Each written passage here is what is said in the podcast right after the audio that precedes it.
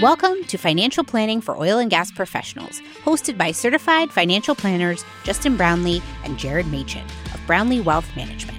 The only podcast dedicated to those of you in the oil and gas profession to help you optimize investments, lower future taxes, and grow your wealth. Learn more and subscribe today at brownleewealthmanagement.com. Welcome back to another episode of FPOG, Financial Planning for Oil and Gas Professionals. This week on the podcast, we're going to review 2023. We're going to break down uh, how did markets performed or how have they performed up to this point? What were our biggest surprises for the year? And also, what were some of the worst takes that didn't really age well?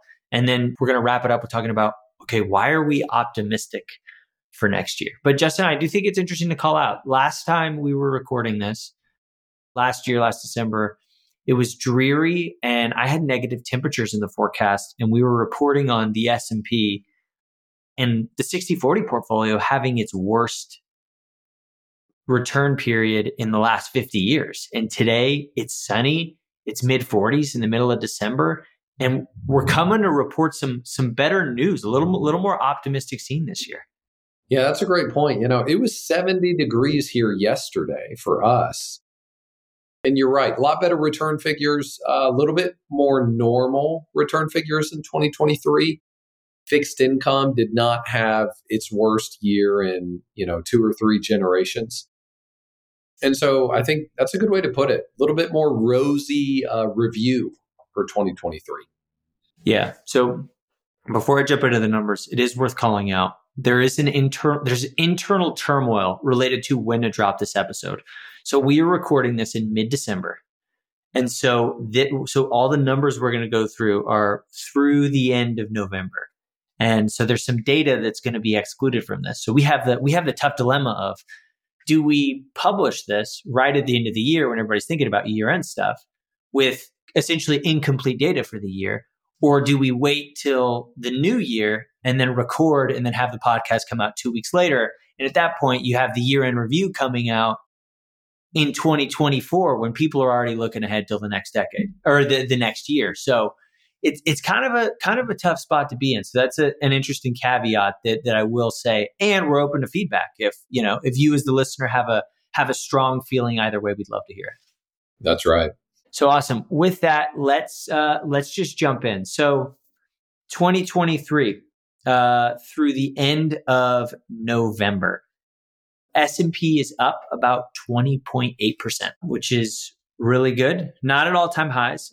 Nasdaq hit all-time highs earlier this month in December, but again, most of this data and we'll we'll have a lot of this is a data heavy episode, so a lot of this will be in the show notes. But so the all cap world ex US up about 10.6%. EAFE, so developed markets is up about 12.8. Europe ex UK up about 16.7%, and emerging markets 6.1%. So the US is still uh, the best game in town, but positive equity returns across uh, across all geographies. Justin, anything that sticks out about to you about those return numbers? It is interesting to take this year compared to last year. So large U.S. companies have done extraordinarily well. Uh, also, a good time to repeat the disclosure Jared made a couple minutes ago. This only goes to the end of November. So, small cap uh, value companies have had a, a really solid December, which helps close the gap a little bit. But what happened in 2022? Tech companies just got torched. Uh, their market crash was considerably worse than the overall market. And value companies did really well in 2022. They kind of were the anchor that, that held their value during the storm. And so this year, it has been a pretty widespread. Uh, we've seen US large caps do extraordinarily well and start to earn back some of the enormous losses they saw last year. So I think that's what sticks out to me.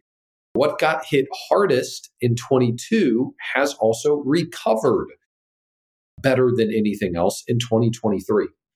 Yeah. I mean, and that's that's the big thing is like it was Fang, but now it's the Magnificent 7, right? The big storyline is the biggest, largest of the S&P companies did it drove a disproportionate amount of the returns.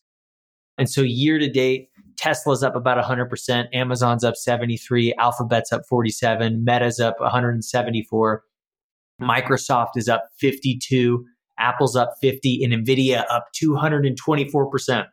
So large US companies are a disproportionate amount of the game, but there's an important lesson in here. So I list those returns and those sound excellent and you've seen them in the news. But the 2-year return for these companies is a very different story, right? Volatility matters substantially, right? If you are down 100% and then you rebound 100%, you have less money than you started with. Right? If if you have a dollar and you, it, prices drop 50%, and then they increase 50%, you end up with 75 cents, right? So volatility hammers you in both ways. So the two year numbers look a little bit different. Tesla still down 30% over a two year period. Oh my. Amazon still down 12%. Alphabet still down 10%. And of course, there's a few companies that have crushed it. Nvidia is up substantially. But the fact that four of those companies on a, on a two year return time frame are actually still down tells you just how hard investing is, right? It's easy to look at those best performing companies over this year and just say, man, I should have owned those for longer. But in 2022, you experienced some face ripping, you know, close to probably 50% drawdowns in some of these companies when when there were a lot when there was a lot of tech layoffs and they were kind of the first part of the economy slash job market to roll over was really really uh, high paying tech jobs and, and all those companies were tightening the belt if you will and taking orders from wall street that hey we're gonna we're gonna prioritize profit not just growing our revenue Jared, some of those one year, two year numbers are pretty amazing. Um, so you're talking about some companies have been up more than 50% this year, but they're still negative on a two year basis. Uh, it reminds me of that age old principle of most investors think that compounding at 8% per year is this normal, serene, smooth path where you make 8%, 8%, 8%, 8%, when in reality, the way you make 8% a year is you make 21% and then you lose 6% and then you gain 12% and then you lose 32% and then you gain 17%. And so I think it really just reminds me that investing is hard and that if you want to compound your wealth and own great companies of the world, this is not a smooth treasury bill ride. That's exactly right. That's exactly right volatility it's not a feature it's not a bug it's a feature right as morgan housel says so it's kind of the price of admission and why you expect to to have better risk adjusted returns than cash right because the risk and the price volatility is higher so so returns for the equity markets much uh, much rosier so we'll quickly just roll through this guide to the markets um, year to date, large value is up about 5.6%. Compare that to large growth that's up 36.6%. And a blend is kind of somewhere in between those. Uh, so I'll kind of skip over the blend. But for mid cap companies, value's up about 4.6% year to date. Uh, growth is up about 17%. And for small cap companies, year to date uh, is up about 2% versus growth companies about 6 So that's, you know, I know we're going to talk about surprises later, but one of my surprises being a factor based investor that believes in small and value and profitability is just seeing these large growth companies continuing to to dominate. I've got to say I'm surprised and a, and a little bit tired, but but I still still believe in factors and still think the go forward returns are really compelling and the economic intuition is is there. But it is interesting to see, especially in a higher rate environment when a lot of the narrative was software companies need zero interest rates to survive. And a lot of the reason they had it is because capital was just so cheap from outside investors. But but I think large tech companies confirmed that, hey, we're here and there's a reason we deserve to be here. That makes all the sense in the world. I will give that same caveat that we gave with the uh, with the group of seven stocks um, that you mentioned, and that caveat being large growth did a whole lot better than large value, but it also did a whole lot worse in 2022. And so that dynamic of, hey, it was 20, 30% better this year, but it was also 20, 30% worse last year in some cases with, with a few of those styles. So again, investing is hard.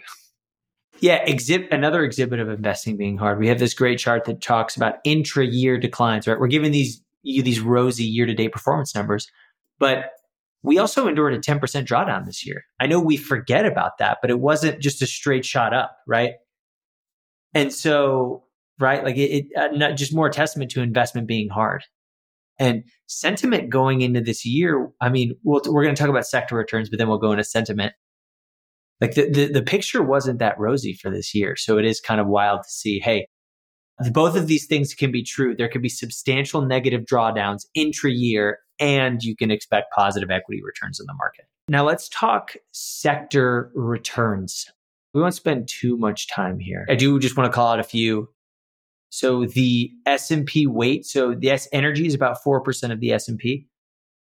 And year to date it's down about 1.3%. Compare that to consumer discretionary uh, is at about 10.7%. And that year to date return is 34%. And then compare that to tech, the S&P weight is 29%. And the year to date return of tech is 52%. Right. And so the S&P, even a passive index doesn't have equal weightings to all of the sectors.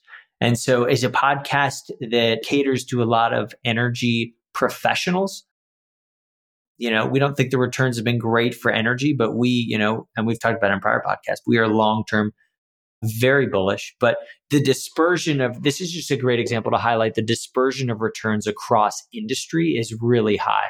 So even if you say, hey, I own the, the great conclusion here is, you know, owning a, an S&P company is not the same as owning the S&P right? We'll have we'll have people with concentrated stock in even like an Apple or a Facebook. And if you pick the right sector, you might get bailed out a little bit, but the variance in returns across these sectors can vary widely. And I just wanted to call out energy's uh, return because, you know, slightly negative, but I mean, especially if you are in the energy business, I think sentiment, especially of people we've talked to, are very optimistic for the next decade in energy, right? And the returns don't reflect that. So a lot of times there's there's a pretty big disconnect between what the market's saying and what reality is or what that means for future prospects. So what again, you know, this is more of an intellectual exercise versus us saying, hey, change what you're doing in light of this information. This is us just kind of reflecting and checking in on what's going on. But if you have long-term investment commit convictions, one year investment performance is just noise. But it is it is worth it is interesting talking points. Justin, what would you add there? I just cannot believe that one sector outperformed another sector in the S&P by more than 50% this year. And just like you mentioned, Jared, the one sector that did a lot worse than the other one it had a pretty good year. You know, there there wasn't any there wasn't anything disastrous this year, yet it still did more than 50% worse than another sector. And so when you think about investing, when you think about your portfolio, well, what you own really does matter and how much you're weighted to different sectors, different companies, you can have a wildly different portfolio if you're focusing on dividend payers versus the S&P as a whole or if you're in a, you know, growth fund compared to more of a a value fund, you can have a wildly different experience. And so, you know, there's kind of this growing sentiment that investing's really easy. Just buy an index fund and diversify and stuff like that. And there is truth to that. And, you know, we we certainly are not against index funds by any means on this podcast, but I just want to highlight that one sector in the S&P outperformed another sector by more than 50%. Again, investing is hard. Yeah, and even if like in a testament to that, I feel like this, the name of this year in review just needs to be investing is hard. But if you think about the backdrop of like narrative, like if you think about last year was the conflict in Ukraine, right? And this year, it's and this year there hasn't like the conflict. It, it's still going on, but it's not pervasive and in the news. Um, and so it's one of those things where you know if if you just had headlines for 2022 and 2023, 2023 had two big super major deals, right? And if you just looked at headlines and had to guess which which investment return was going to be better and which one was positive and which was going to be negative, you might have gotten that wrong. And so, you know, even even if you have the headlines, uh, it's really difficult to disseminate. Hey, how is the market going to react? How much of this is already priced in? What is consensus? It's it's just man, it's it's really hard and really fascinating. It also makes me think there's such a temptation when you look at these return numbers to think that an investment manager should be able to weave in and out what's good and what's bad. And so there's this wrong thought that, well, if I'm paying an investment manager, surely they're going to be able to understand when the market's going to go down, which stocks are going to go up, and which are, are which sectors are going to be better or worse. And so, you know, Jared, if you think about the past five years, I guess the I I guess the kind of the way that would manifest itself in your fantasy world is maybe few, several years ago you'd be heavy in tech and then you might go all into oil and gas uh, right after the uh, 2020 crash and watch oil and gas just explode in value. See oil and gas stock prices 3x in a what a year or two um, and then you would know to get out of that and do what? Go right into NVIDIA, basically. And so there's this thought of, well, an investment manager, if I'm paying an investment manager, surely they're going to be able to do that. And I think, you know, the first message is no, they can't. Uh, no one can. And you should run from anyone who says they can.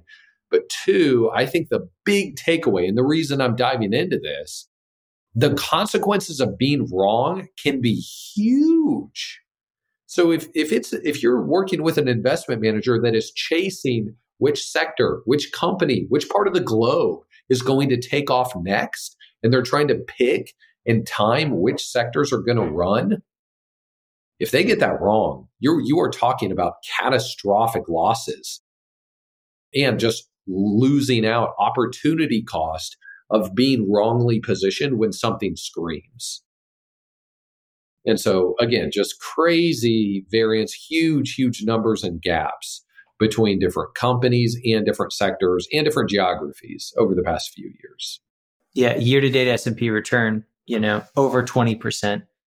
But 8 of the 11 sectors represented in the S&P had returns of less than 10%. Wow. Pretty incredible.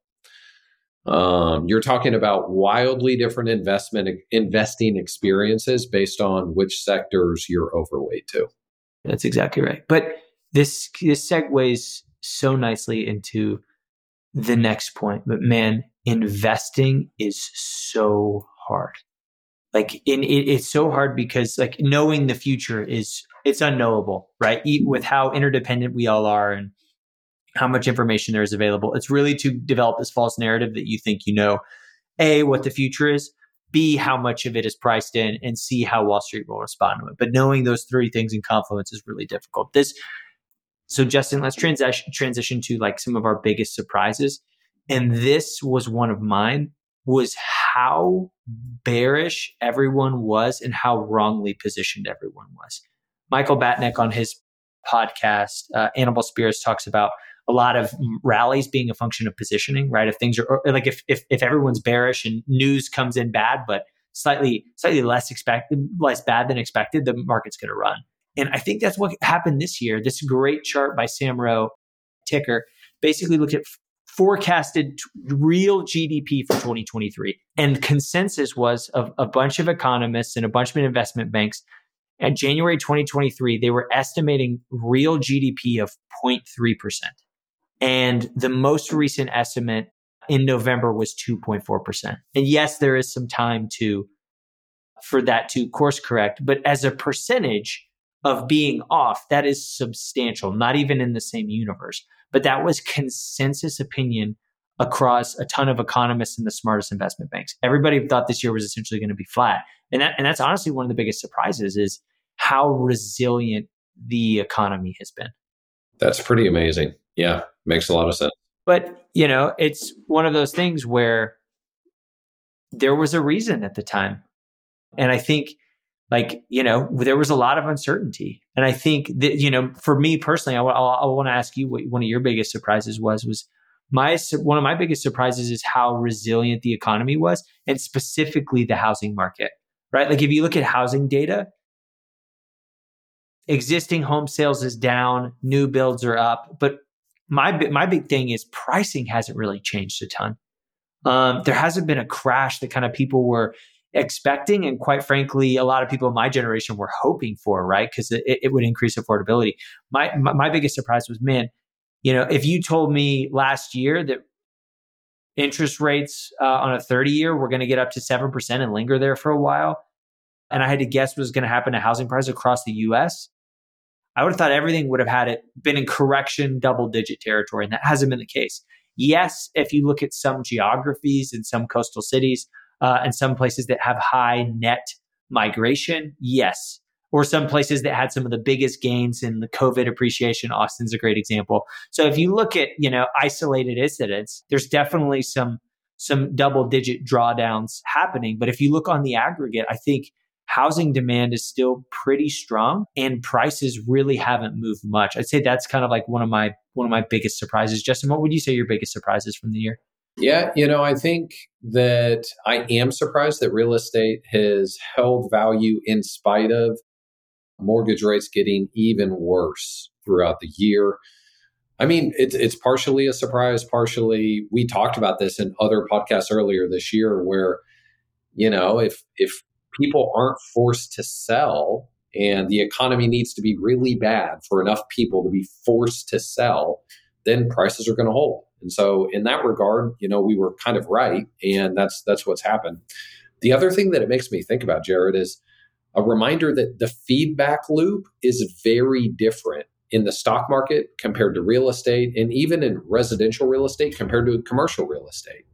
And so what I mean by that is when a piece of news becomes publicly available, the impact of that news on a particular stock's price is known if the market's open within a few minutes.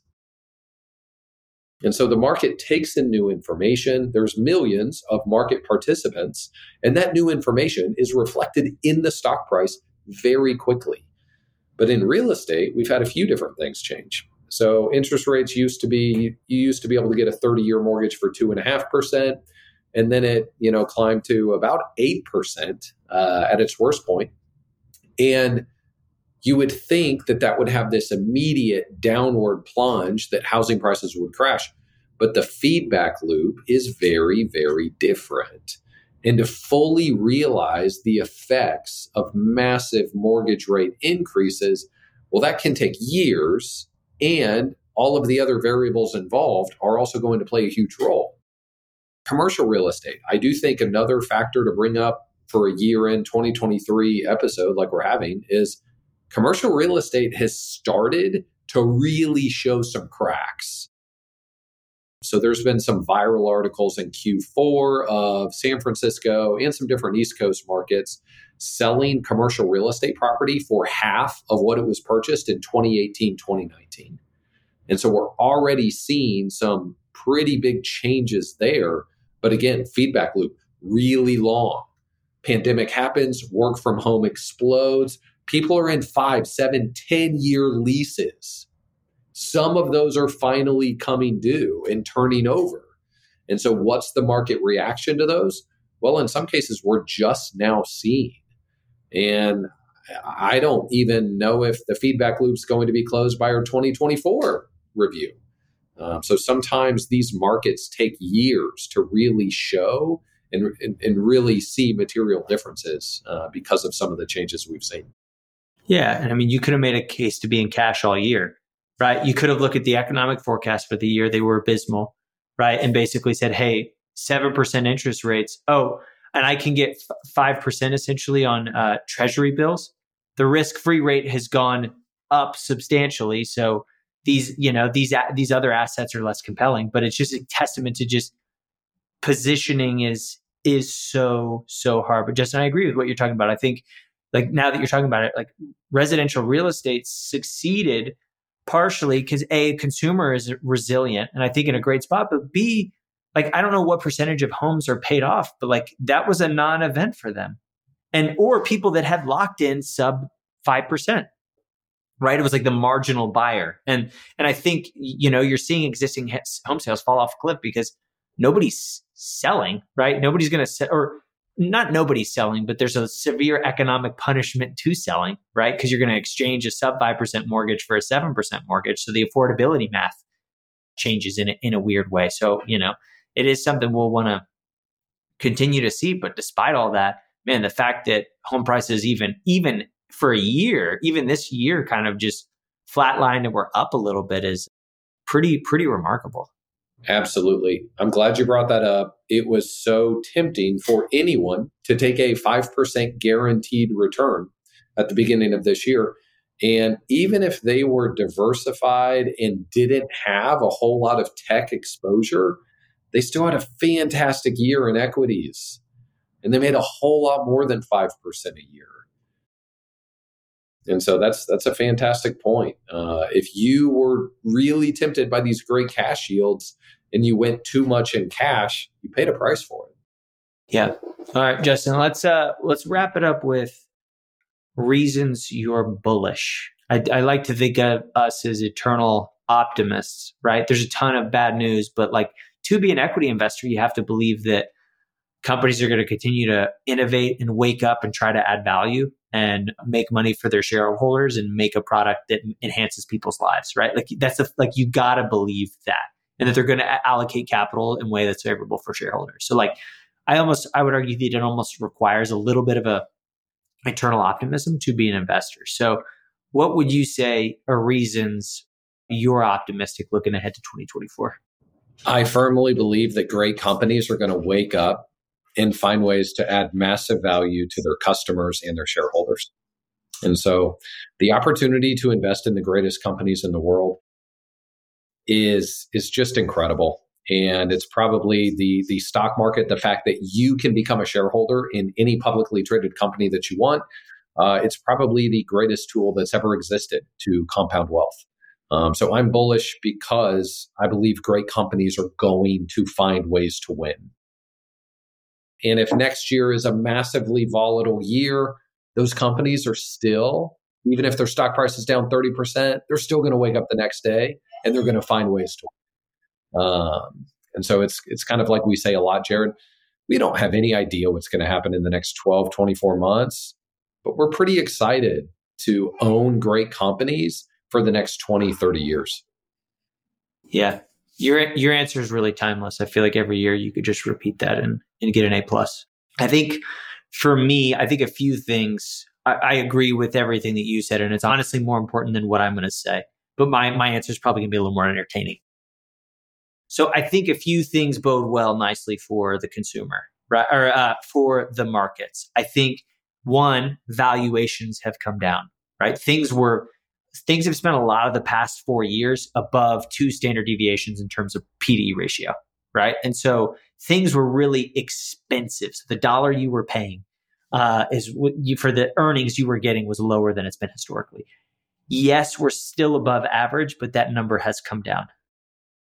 And so I think, you know, lower lower starting cost, if you will, for earnings bodes well for better future returns. I still think they're high, they're high, they're elevated by historical averages, but I do think that that's just going to serve people well. Two, I think that you know this market, like the consumer, is in a really strong shape, right? Like I like I'm not seeing a ton of like deterioration and you know, subprime isn't exploding. Home activity, existing home sales are down, but still, right? Home prices are still there. Services and like inflation's coming down, but there's still strong demand for all these things. And I think the consumer is really, uh, really resilient and just continuing to spend. Um, and I think third, man, one of these years I'm going to be right and ex US and uh, value is going to take off and deliver premiums in line with their historical averages.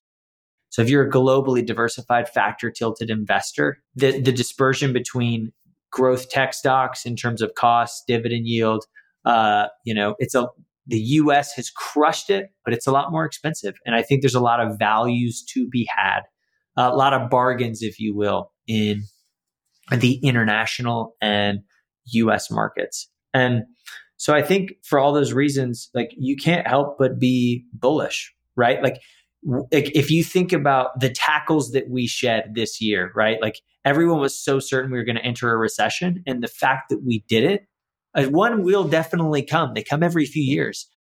But the fact that we had this big headwind and persevered through it and came out on the other side with positive equity returns, that can't help but get you excited about what's possible uh, when we've even further digested this rate, these rates, and inflation rates have even normalized even more. And now the Fed has signaled that possibly rate cuts might be on the horizon, right? I, I think there's a few key levers that could really make a meaningful difference. Yeah. And I think I would add, you know, I was at a Christmas party a few days ago and someone was asking me my thoughts on kind of publicly traded stocks versus private real estate and private equity. There are some pretty big advantages right now and some pretty real difficulties in some of the alternative assets. Um, and you think about a private equity fund that is so much more popular today than it was 12 years ago. There's so many more funds, there's so much more money flowing into private equity. And those funds have to put that capital to work and they have to buy companies. And it's a whole lot harder to find great value in, in companies today than it was 12, 14 years ago. Um, so I think that's kind of another reason to be bullish on public equities. Uh, there's some serious headwinds in alternative assets, and that's kind of an entire can of worms that could be an episode on its own. Uh, but that's kind of another reason why I'm pretty bullish on on equities moving forward. Yeah, and I mean alternatives. A lot of it, like buyout private equity, is a great example of like a lot of these deals are financed with debt, and if the cost of debt goes up, also we should probably have another episode that talks about the most common question we get as an advisor because I just picture you at a Christmas party telling somebody that you do wealth management and then them asking you the first question out of their mouth being which which stock or what do you think about what do you think about this asset class or investment yeah, you know, it is funny. Whenever someone asks me what I do, I try to give the shortest answer possible. I pretty much always just say, I own an investment firm, and then don't say anything else because I almost don't want questions about it. And Jared, I don't know if you feel this way, but I also feel like there's kind of this notion that financial advisors are just very salesy and they're always trying to book an appointment with you and sell you their services. And I just hate that and I don't want to be that way. So I've almost I've almost overcorrected to it in in a kind of negative way where if someone asks me what I do, I give like a three word answer and I don't say anything else. I do the same thing and it generally ends up in confusion. It's like, yeah, I do financial planning. It's like, oh, so you help people with budgeting? It's like, no, not exactly. And then I send them the podcast on anti-budgeting. But yeah, I, I do I do get what you're saying where like it's a profession that's so sales oriented that if you say, "Hey, I'm a financial advisor," like you, a lot of times you get positioned in a spot where people presume, or you see them, you know, you see their body language change of like, "Hey, I don't want to, I don't want to be sold something right now. I'm just trying to enjoy my evening." So I, I, so I do, I do the same thing. But it, you know, I love what we do. It was another great year in the markets.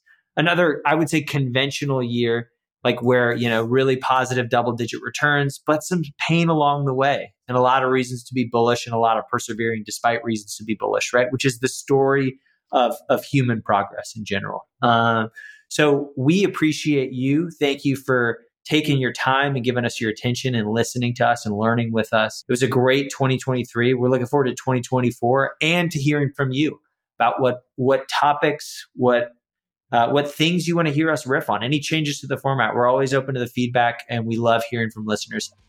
From us at Brownlee Wealth Management, wish you and your family a happy holidays and all the best in 2024. Signing off. See you next year.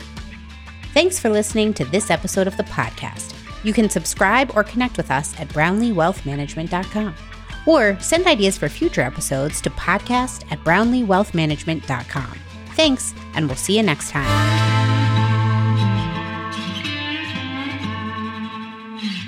This podcast is for informational purposes only. Nothing discussed during this show or episode should be viewed as investment, legal, and tax advice. If you have questions pertaining to your specific situation, please consult the appropriate qualified professional.